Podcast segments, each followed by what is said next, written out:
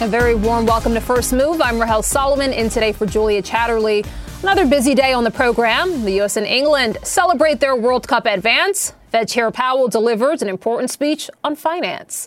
And on Wall Street, a higher open. We've still got a chance. U.S. futures pretty flat at the moment after two days of losses for the S&P 500. Europe, meantime, is firmly higher, with new numbers showing Eurozone inflation slowing for the first time in 17 months. Closely watched U.S. data has just been released too. An updated read on third quarter GDP shows the American economy expanding at an annual rate of 2.9%. That is a stronger pace than the initial reading and also a better performance than expected. In Asia, meantime, another strong showing for the Hang Seng. That said, weak Chinese factory was also released. Data was also released today, and it is a further sign that zero COVID policies are pressuring the world's second largest economy. But the main event for global markets today takes place less than five hours from now when Fed Chair Powell delivers a policy speech at the Brookings Institution. Will Powell coo like a dove or talk like a hawk on the size and scope of rate hikes? We will discuss later in the program with Kristina Hooper. She is the Chief Global Market Strategist at Invesco. But first, we begin in China, where China is seeing more COVID protests despite government attempts to stop them.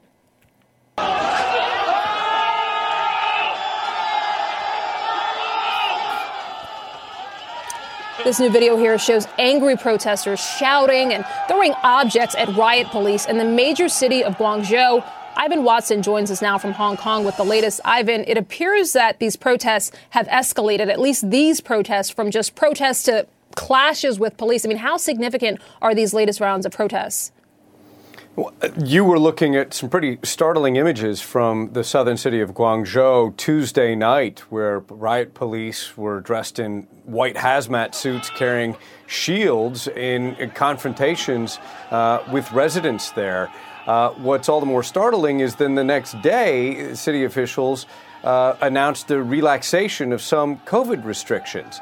The Chinese state appears to be in a bit of a dance right now, talking very tough, promising to come down hard on demonstrators while also showing signs of uh, relaxing some of the onerous COVID restrictions that have made people so angry. China's police state strikes back, flooding the streets of Beijing and Shanghai with police an unmistakable show of force after a weekend of unprecedented protests in at least 15 cities across the country. In the eastern city of Hangzhou Monday night, police arrest people in a central square. And, an eyewitness tells CNN, police search people's phones on the Shanghai subway, looking for apps that allow users to circumvent China's strict internet censorship. The Communist Party's Domestic Security Committee ordering officials to resolutely strike hard against infiltration and sabotage activities by hostile forces, as well as criminal activities that destabilize social order. No compromise for peaceful protesters to voice their opinion. Meanwhile, health officials striking a slightly softer tone, calling for shorter lockdowns in the Chinese government campaign to eradicate COVID 19. We need to minimize the inconvenience to the general public because of the anti COVID 19 measures. As for the high risk regions, we must have rigorous control. But at the same time, we should spare no effort to provide services to meet people's basic living needs and medical needs.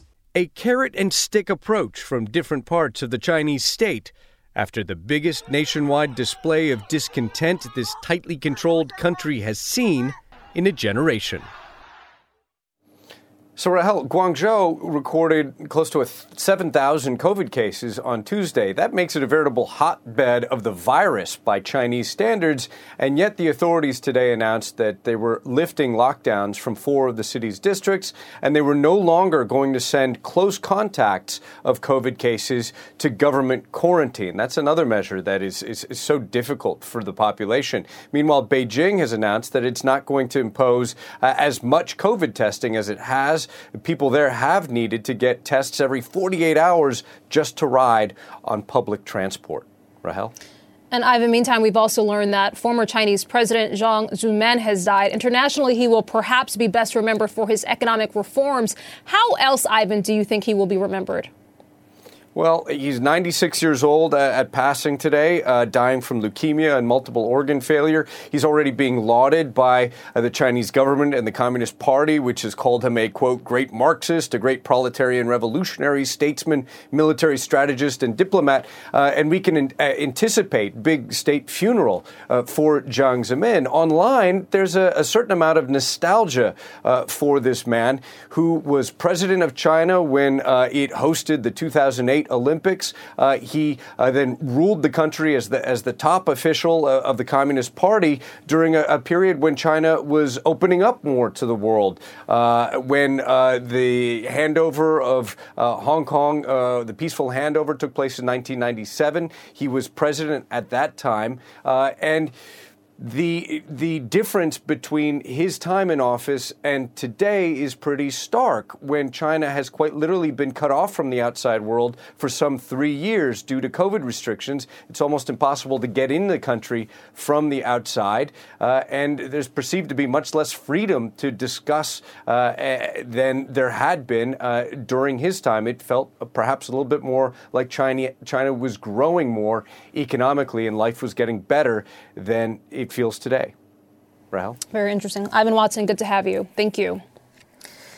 Now turning to the Qatar World Cup, Saudi Arabia is set to clash with Mexico to qualify for the round of 16. Also today, Lionel Messi's Argentina must win against Poland to secure its place in the next round.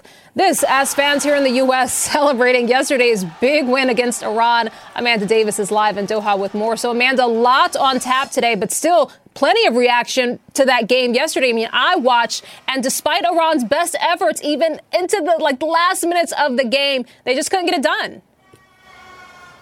Yeah, and this is the point we're at with this tournament now, Rahel. If I tell you a number of the Iranian players already on an aeroplane back to Tehran, with lots of questions being asked about what this exit for their team means for the players and their families. You might remember it was this point yesterday we were talking uh, about the threats that their families had received uh, if the players weren't going to behave as the word that was used uh, ahead of the match. So those players are on the plane. Some have remained here. But for the US, it is now all about building up to that round of 16 game uh, against the Netherlands. Uh, you have seen from the pictures of the team arriving back at their hotel in the early hours of the morning just what this result means to Greg Berhalter's young and, and hungry side. And absolutely they deserve to be celebrating this moment. Uh, a first US place in the rounds of 16 since Brazil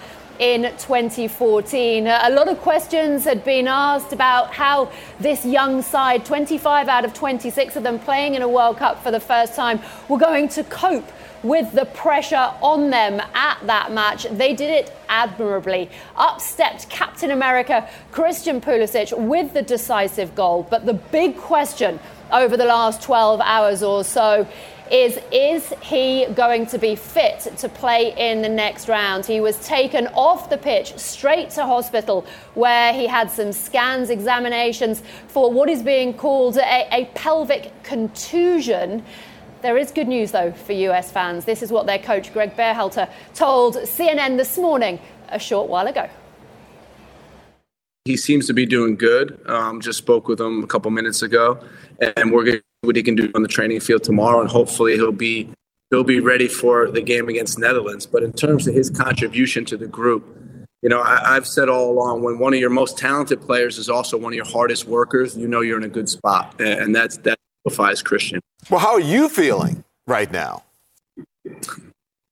Feel good you know? I think it's just about focus you know? We're like we're not done. It's nice to get to the to the next round but we want to keep going. Um, the, we, we had two tournaments that we were looking at the group stage tournament and the knockout tournament and now we're here in the knockout. Just want to keep this thing rolling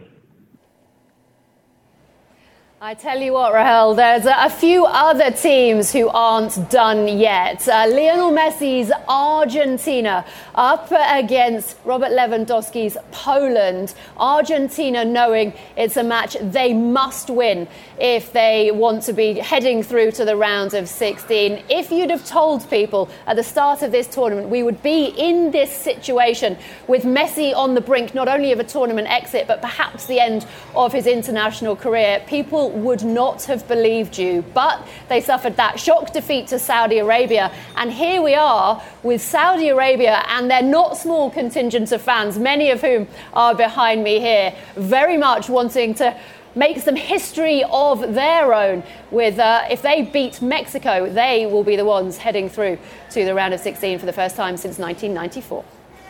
Amanda Davies, good to have you. Thank you. The World Cup has produced a lot of surprises this year. And Justin, we are getting reports of an explosion at the Ukrainian embassy in Madrid. One person is said to be slightly hurt and in the hospital. Spanish police are investigating. If we learn more, we will, of course, bring it to you at home.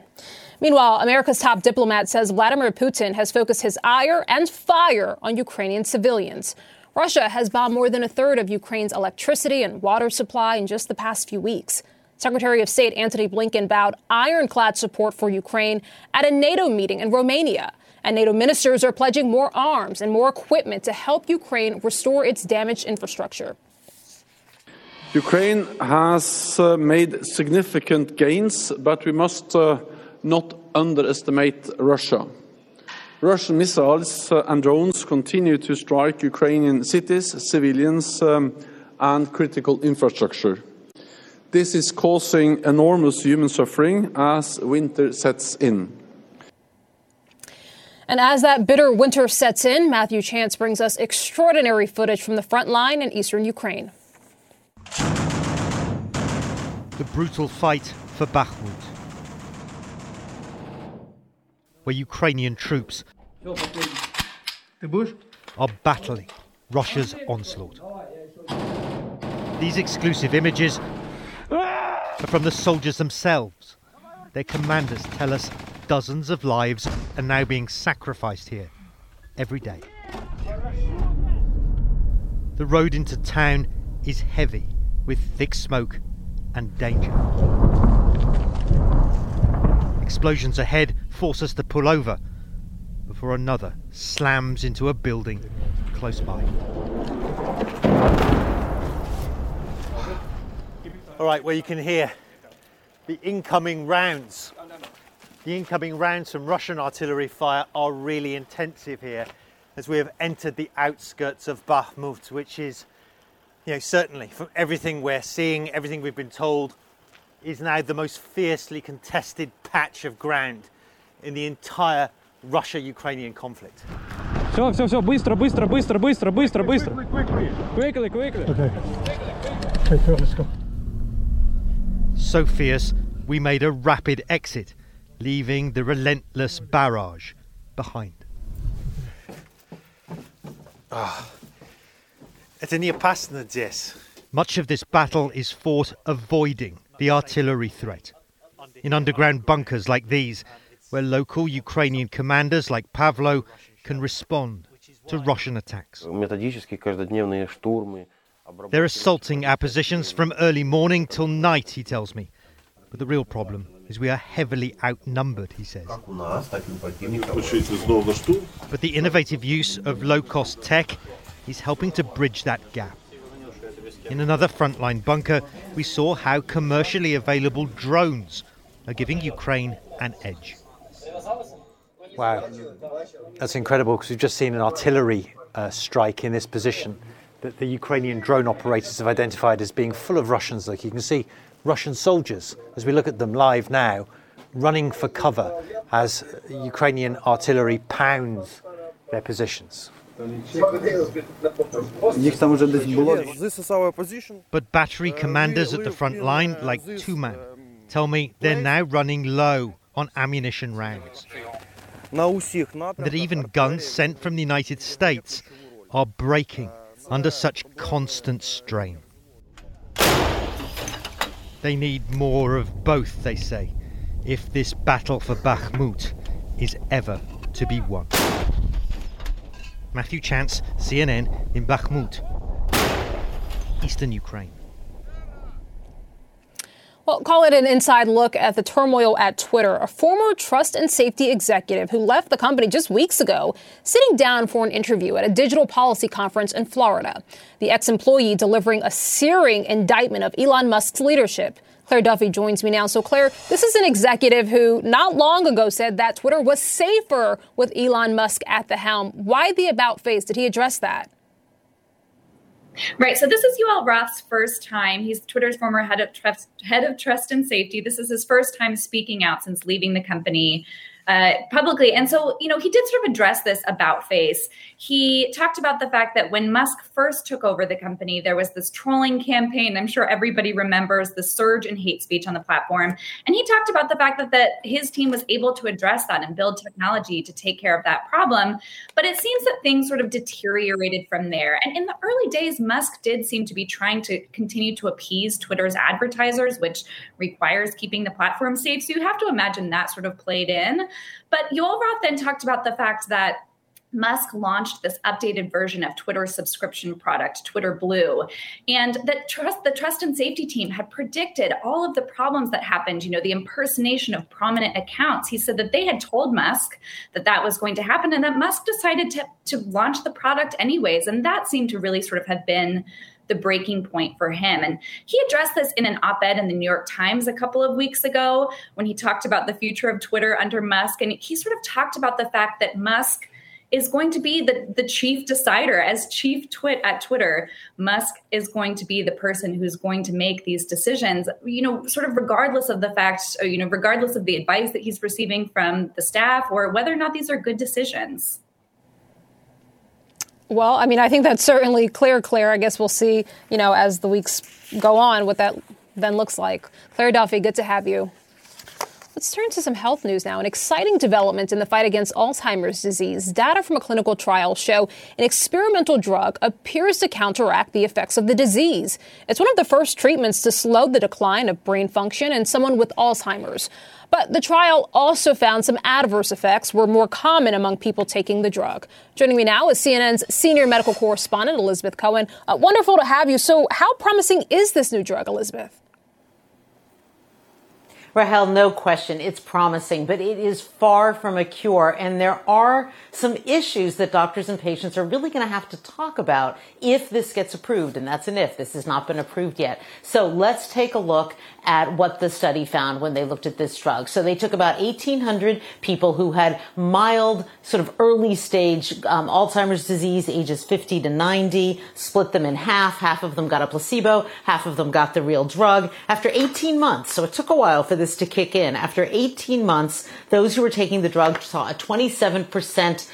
decline uh, in, or d- slower cognitive decline, I should say. In other words, there was still cognitive decline, but it was 27% lower or slower than those who got the placebo. Also, their amyloid levels dropped. So amyloid levels are, uh, amyloid is that plaque that gets in the brain of people with Alzheimer's. Now, here's the question. Are those improvements, and there's no question that those are improvements, are those improvements enough to really make the difference for someone with Alzheimer's? Will they feel those improvements? Will it make a difference in their daily lives? And you have to weigh that against the potential downsides. And here are the potential downsides. They did find some adverse effects. So what they found was that folks who were taking the drug, 17% of them had brain bleeding and 12% of them had brain swelling. Now, some folks who got the placebo also had those two things, but it was a much, much lower percentage. So this is going to be something that the FDA will have to consider uh, when they review this drug. It's expected that the FDA uh, could be issuing some kind of a decision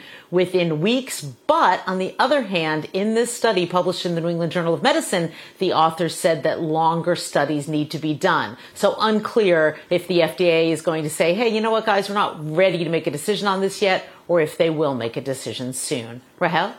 Well, Elizabeth, you know, I think we can all relate to knowing someone with Alzheimer's, and there still seems to be so little out there to help them. If this doesn't turn out to be the answer, are there more potential solutions in the pipeline? So there is so little out there, Rahel. You are absolutely right. A drug did come out last year. It was the first drug in about 20 years, the first novel treatment for Alzheimer's disease. And it's been, well, for some have said a bit disappointing. It's not nearly used as much as one might think. It's been, there have been some problems with it.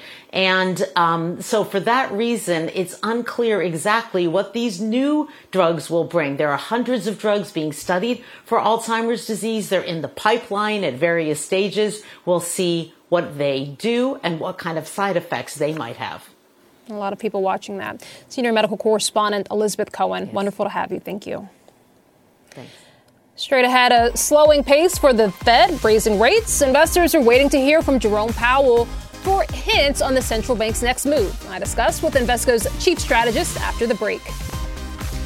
And later, too fast, too furious, and too dirty. Lamborghini CEO will hop in the passenger seat with the dirt on its new all terrain supercar. Yes, you heard that right. We'll explain. Stay with us.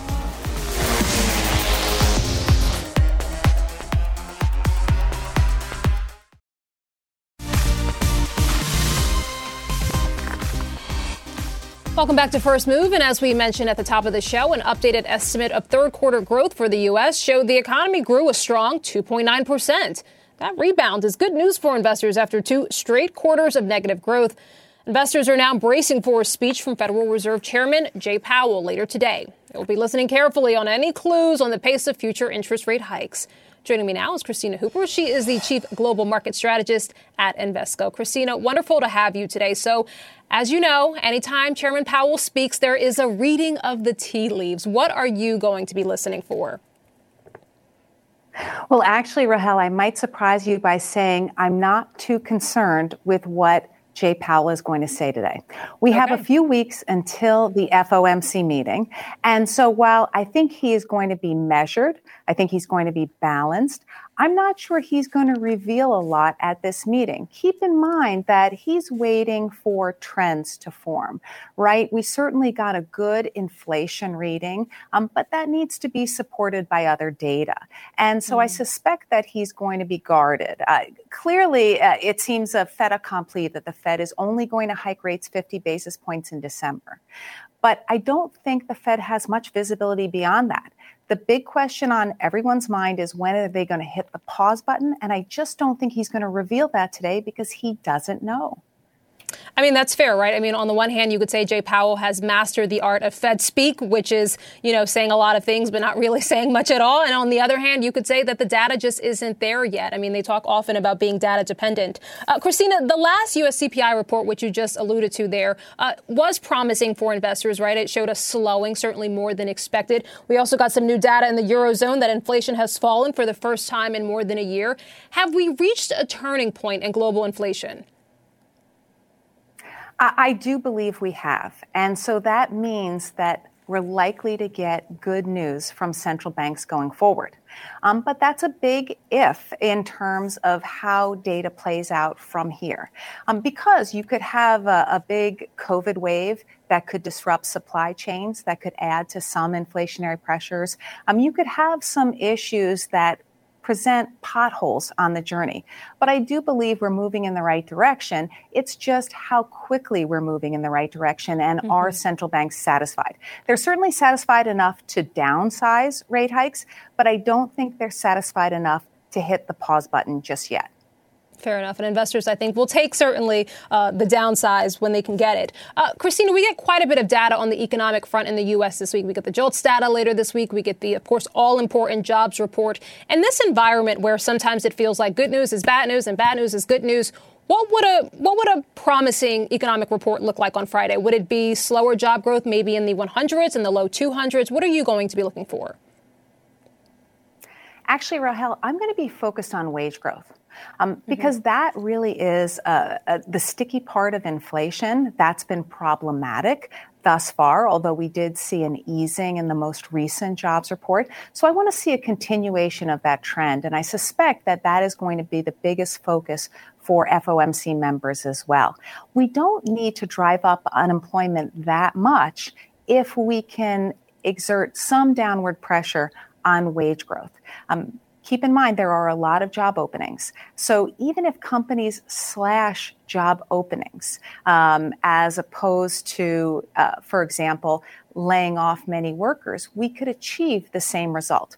Uh, so to me, the most important single component of the jobs report on Friday is going to be wage growth.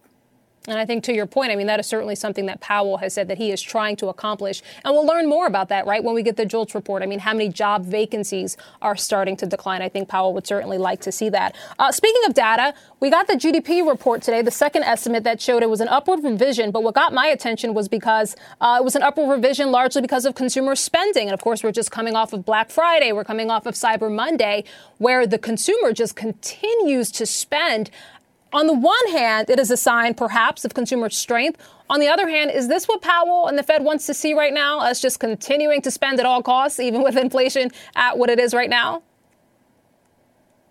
Well, it's certainly not ideal. Um, but Powell is going to focus on inflationary pressures. And we have seen goods prices by and large um, ease. And, and so that is not the main concern. Uh, so if there is a way that we could see a soft or softish landing, we'd likely see the consumer remaining relatively strong, especially since we have such a tight labor market. If some of those other pressures could ease, I think the Fed would be satisfied. Um, they're not just going to be looking at inflation, though, they're going to be looking at inflation expectations, particularly consumer inflation expectations. So I think that's going to be part of the equation as well.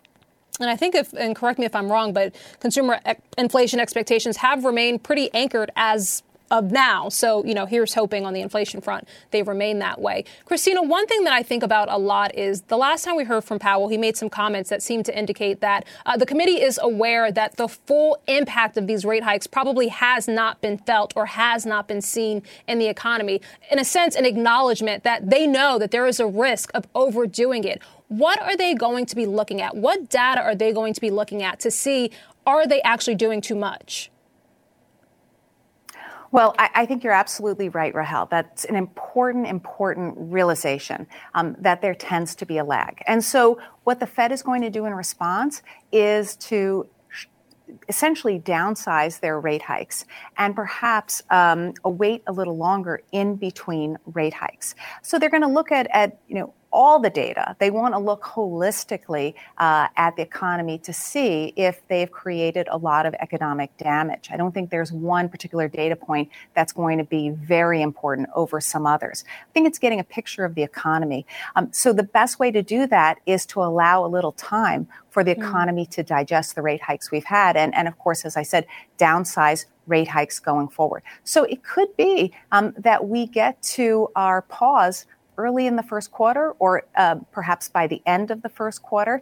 And that certainly um, would be uh, enough time for the Fed to assess what's happening and, and be comfortable with the inflation picture, even if the economy hasn't gone into any kind of significant downturn.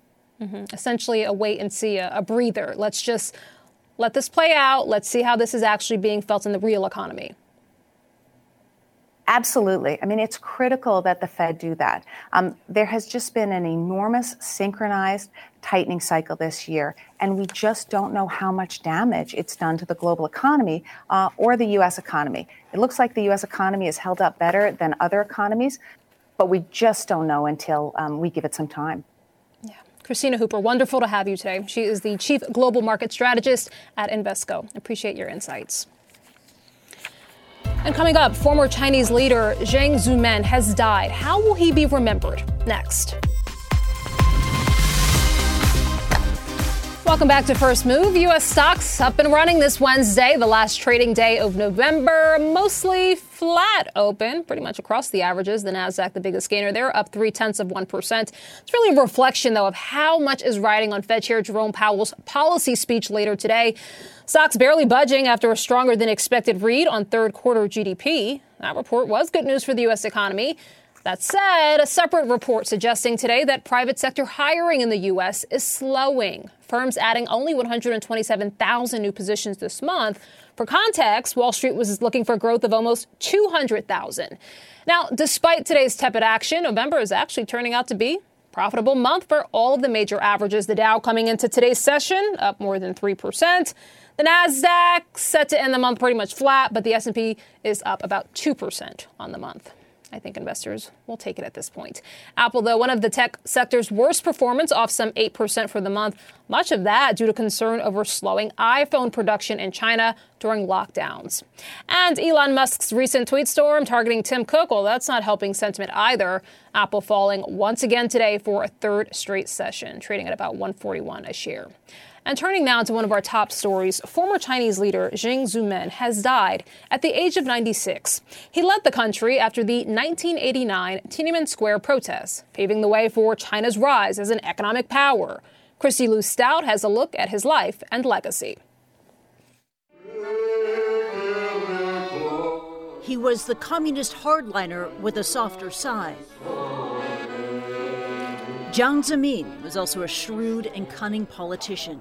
He rose to the pinnacle of power after the massacre of pro democracy demonstrators in Tiananmen Square in 1989. He didn't order the crackdown, but was handpicked by the man who did, Supreme Leader Deng Xiaoping. A year after the bloodshed, Jiang Zemin told America's ABC News it was, quote, much ado about nothing. At first, he was written off by most as a political lightweight who wouldn't last. He was known as the flower pot, lots of decoration and no action, but history would prove them wrong. Jiang Zemin has had many more successes than failures, um, and he surprised many people with his staying power.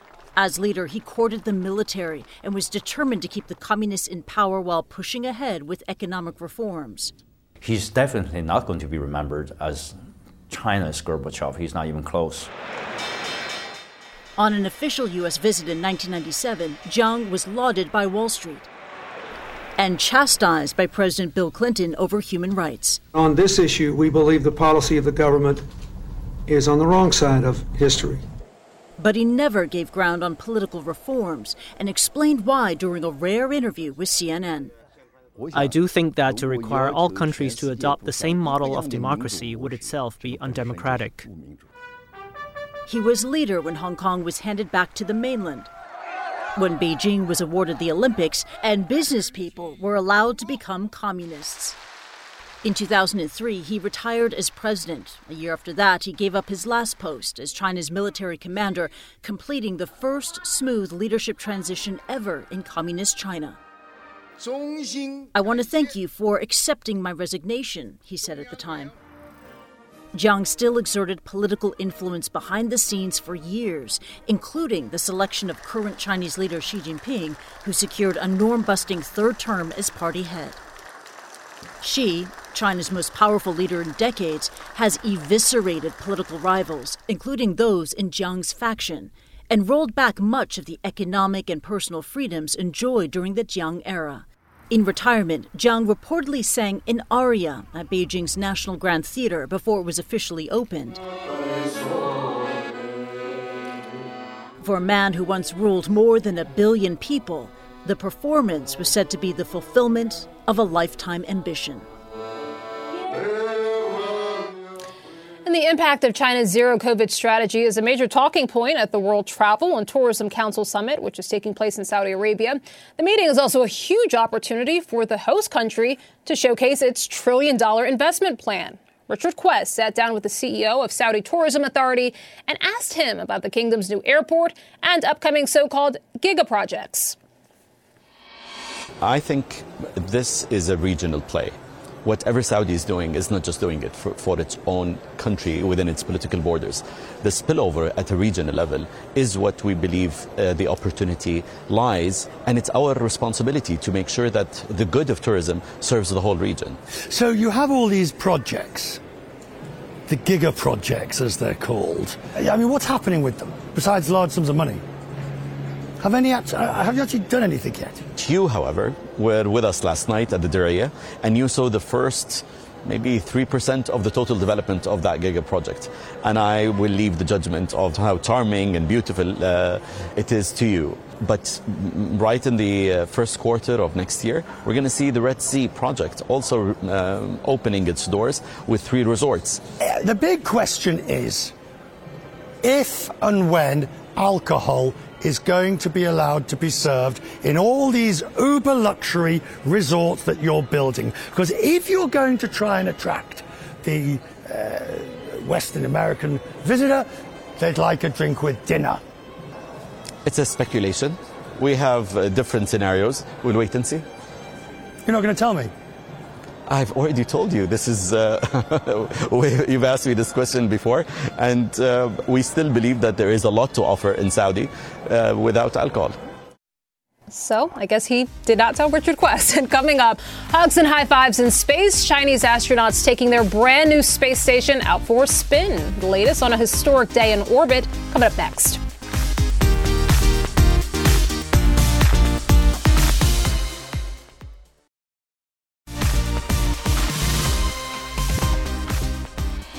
Welcome back, and you can call it a high flying housewarming party, hundreds of miles above the Earth. A team of astronauts docking at China's almost complete space station today to help finish construction. It is the beginning of China's long term presence in space. So let's bring in Kristin Fisher. So, Kristin, when we say long term, as I understand it, it's six months. Help me understand the significance of this.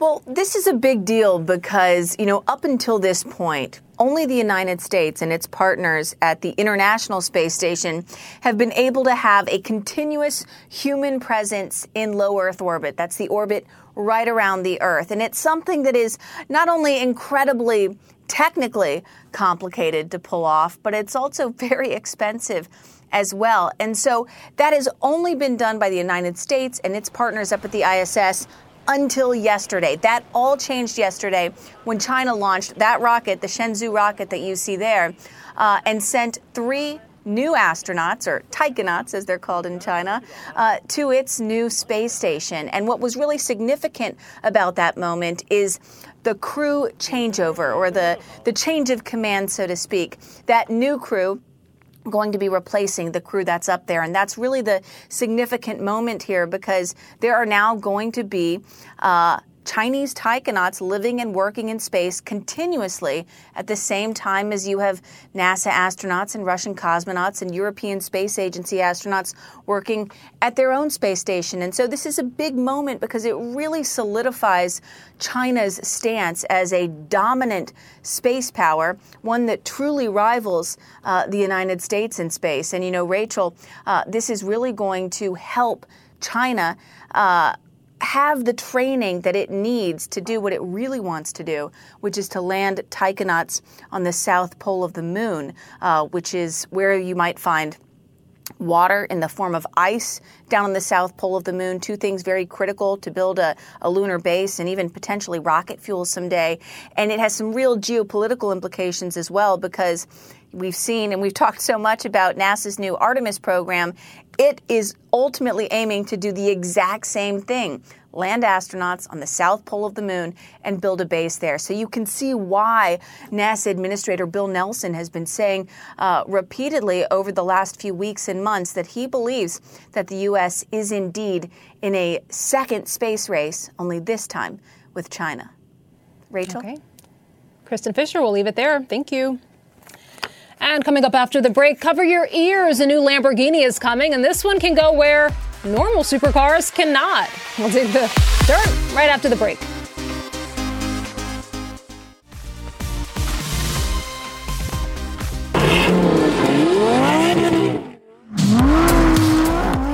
And you cannot mistake that engine sound, but what you're seeing might surprise you. This insane looking supercar is Lamborghini's first all wheel drive, and they actually encourage you to take it off road. Now, it might be hard to traverse the desert, but the Huracan Sterrato can be driven on dirt roads. That's pretty much the same as an average street here in Manhattan. And as this publicity video shows, it can be used to cut corners on the racetrack. This limited edition model will be the last pure combustion engine Lamborghini to be released as the company transitions to hybrids. Stephan Winkelmann is the CEO. Stephan, wonderful to have you today. So, lots to discuss. Look, so it's the last with a pure combustion engine, but the first sports car that's essentially an ATV. When I think of Lambo sports cars, I think pretty low to the ground. So, how did you how did you do both, both low to the ground and an ATV? Help me understand that. But it's unexpected. Uh, it's a car, as you said, now which is able to go on a racetrack and it's all terrain, so it has more ground clearance than the other Huracans. Uh, it's a car which is combining uh, the fun to drive on uh, street legal roads and also the opportunity to go outside those uh, uh, type of uh, concrete roads. So as our also our climb is beyond the concrete, and then for sure it's also a lot of lifestyle. And I've driven the car several times.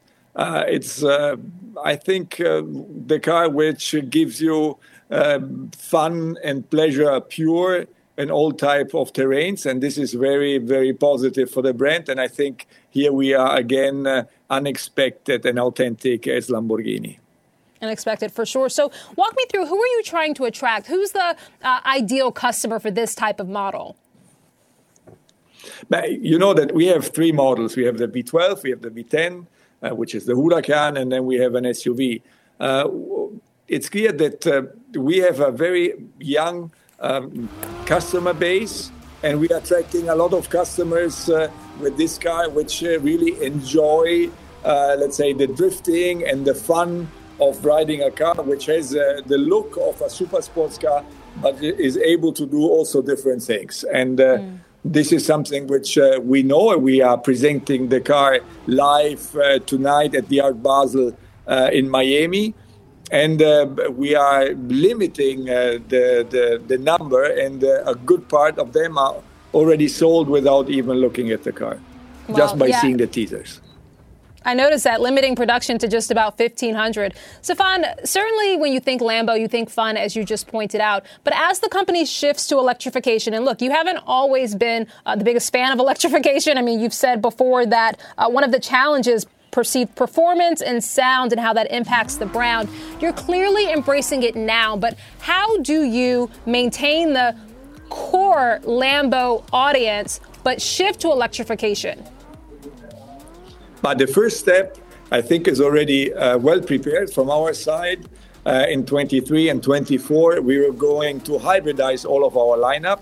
So we will stay with internal combustion engines. We will have a complete new V12 uh, when the follow of the Aventador is coming on the market next year, and then in 24 uh, with the, the, hybridization of the Urus and the f- uh, complete new Huracan at the, at the end of 24, uh, we will accomplish uh, what we promised. So it's very easy. On the one hand, uh, we have more sustainable cars. In fact, we are going to reduce uh, the CO2 emissions by 20 or starting from 25 in comparison of today by 50%. And the promise we have to uh, give to the customers, and this is something we will uh, keep, is the fact that these cars are going to be more performing than the ones uh, we have today. And the sound will say. Then by mm. the end of this decade, we will have the first full electric car. And for sure, here, in my opinion, uh, the fun to drive will be there. The design will be uh, very appealing as a true Lamborghini. And we are working also a lot on uh, not only the, the longitudinal acceleration, but what you call lateral acceleration. So, how you get into the corners, out of the corners. So, handling and uh, uh, let's say the opportunity to go also on, on round tracks, on race tracks. And I think this is something. Please go ahead. Well, I wanted to actually follow up on that. So by 2028, I think, as you pointed out, uh, Lamborghini will be fully electric. So uh, I take your point that the performance aspects will be improved and fine tuned. What about the sound when Lamborghinis are fully electric? Will you still be able to uh, create that classic Lamborghini sound? So the the sound will be different for sure. We have to decide. This is something uh, which we are working on. There are different uh, opportunities. For sure, the first full electric car, which is coming in 28, will be an additional model, uh, a model number four. Uh, which will be the first one. It will be more GT car, so daily usable car, two plus two with uh, more luggage compartment. And then the super sports cars, they will be um, at the beginning of the 30s. And I think with the uh, upcoming technology, with the and also all the things we have in mind, we will have uh, also a new generation of car drivers which will embrace mm. this much easier. On the sound, as you said, this is something which uh, you cannot fake. So we have to find a different way which will not be the sound of an internal engine, for sure. Well, Stephan, I think one thing that might surprise viewers at home is that uh, Lamborghini, and correct me if I'm wrong, posted its best nine month performance in its history, even with inflation, even with rising interest rates. I mean, how is the company still being able to post this type of growth? I mean, where are you seeing the strongest growth? But the strongest growth is uh, not uh, in one particular market because our order bank is lasting more than 18 months right now. So we have a, sales increase by 8% in comparison uh, to last year, but our turnover is increasing by 38% and the profit even more, almost 70%, which is then, in fact, the thing which matters most and uh, this means that uh, we are making out, uh, we are making more profit out of each and every car because the, the people are buying uh, the high dairy weights, so the ones which are uh, uh, more performing, more expensive, and they put more options, more individualization into the cars. And as we speak, we are still selling more cars every month that we are able to produce and deliver. I think this is due to the fact that uh, the, the brand is very uh, um, loved by all over the, the world. We have uh, an incredible uh, customer base, but also a huge fan base, which is very large also on social media. So, despite uh, um, um, I don't know, increasing of interest rates uh, and all the things you were naming before, we are still going strong. And uh, we are very cautious in our planning. So we are not uh, trying to reach for some peaks because mm. our business is about uh, volumes, but it's or mobility. It's about fulfilling dreams, and therefore it's very important to keep it safe. Well, clearly very strong, as you said, with a, a wait list of 18 months there. Stephan Winkelmann, CEO of Lamborghini. I'm sure a lot of car companies would love to have that same problem. And that is it for the show. I'm Rahel Solomon. Thanks for watching. Connect the World with Becky Anderson is next.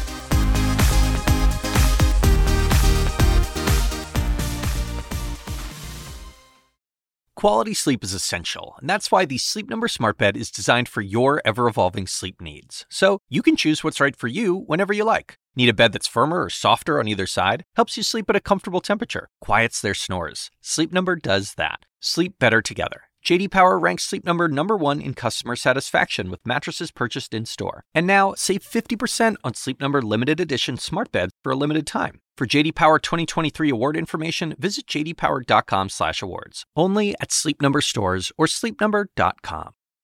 I'm Dr. Sanjay Gupta, host of the Chasing Life podcast. In honor of our 10th season, we want to hear from you. Leave us a message at 470-396-0832 and tell us how you chase life. It could be used on an upcoming episode.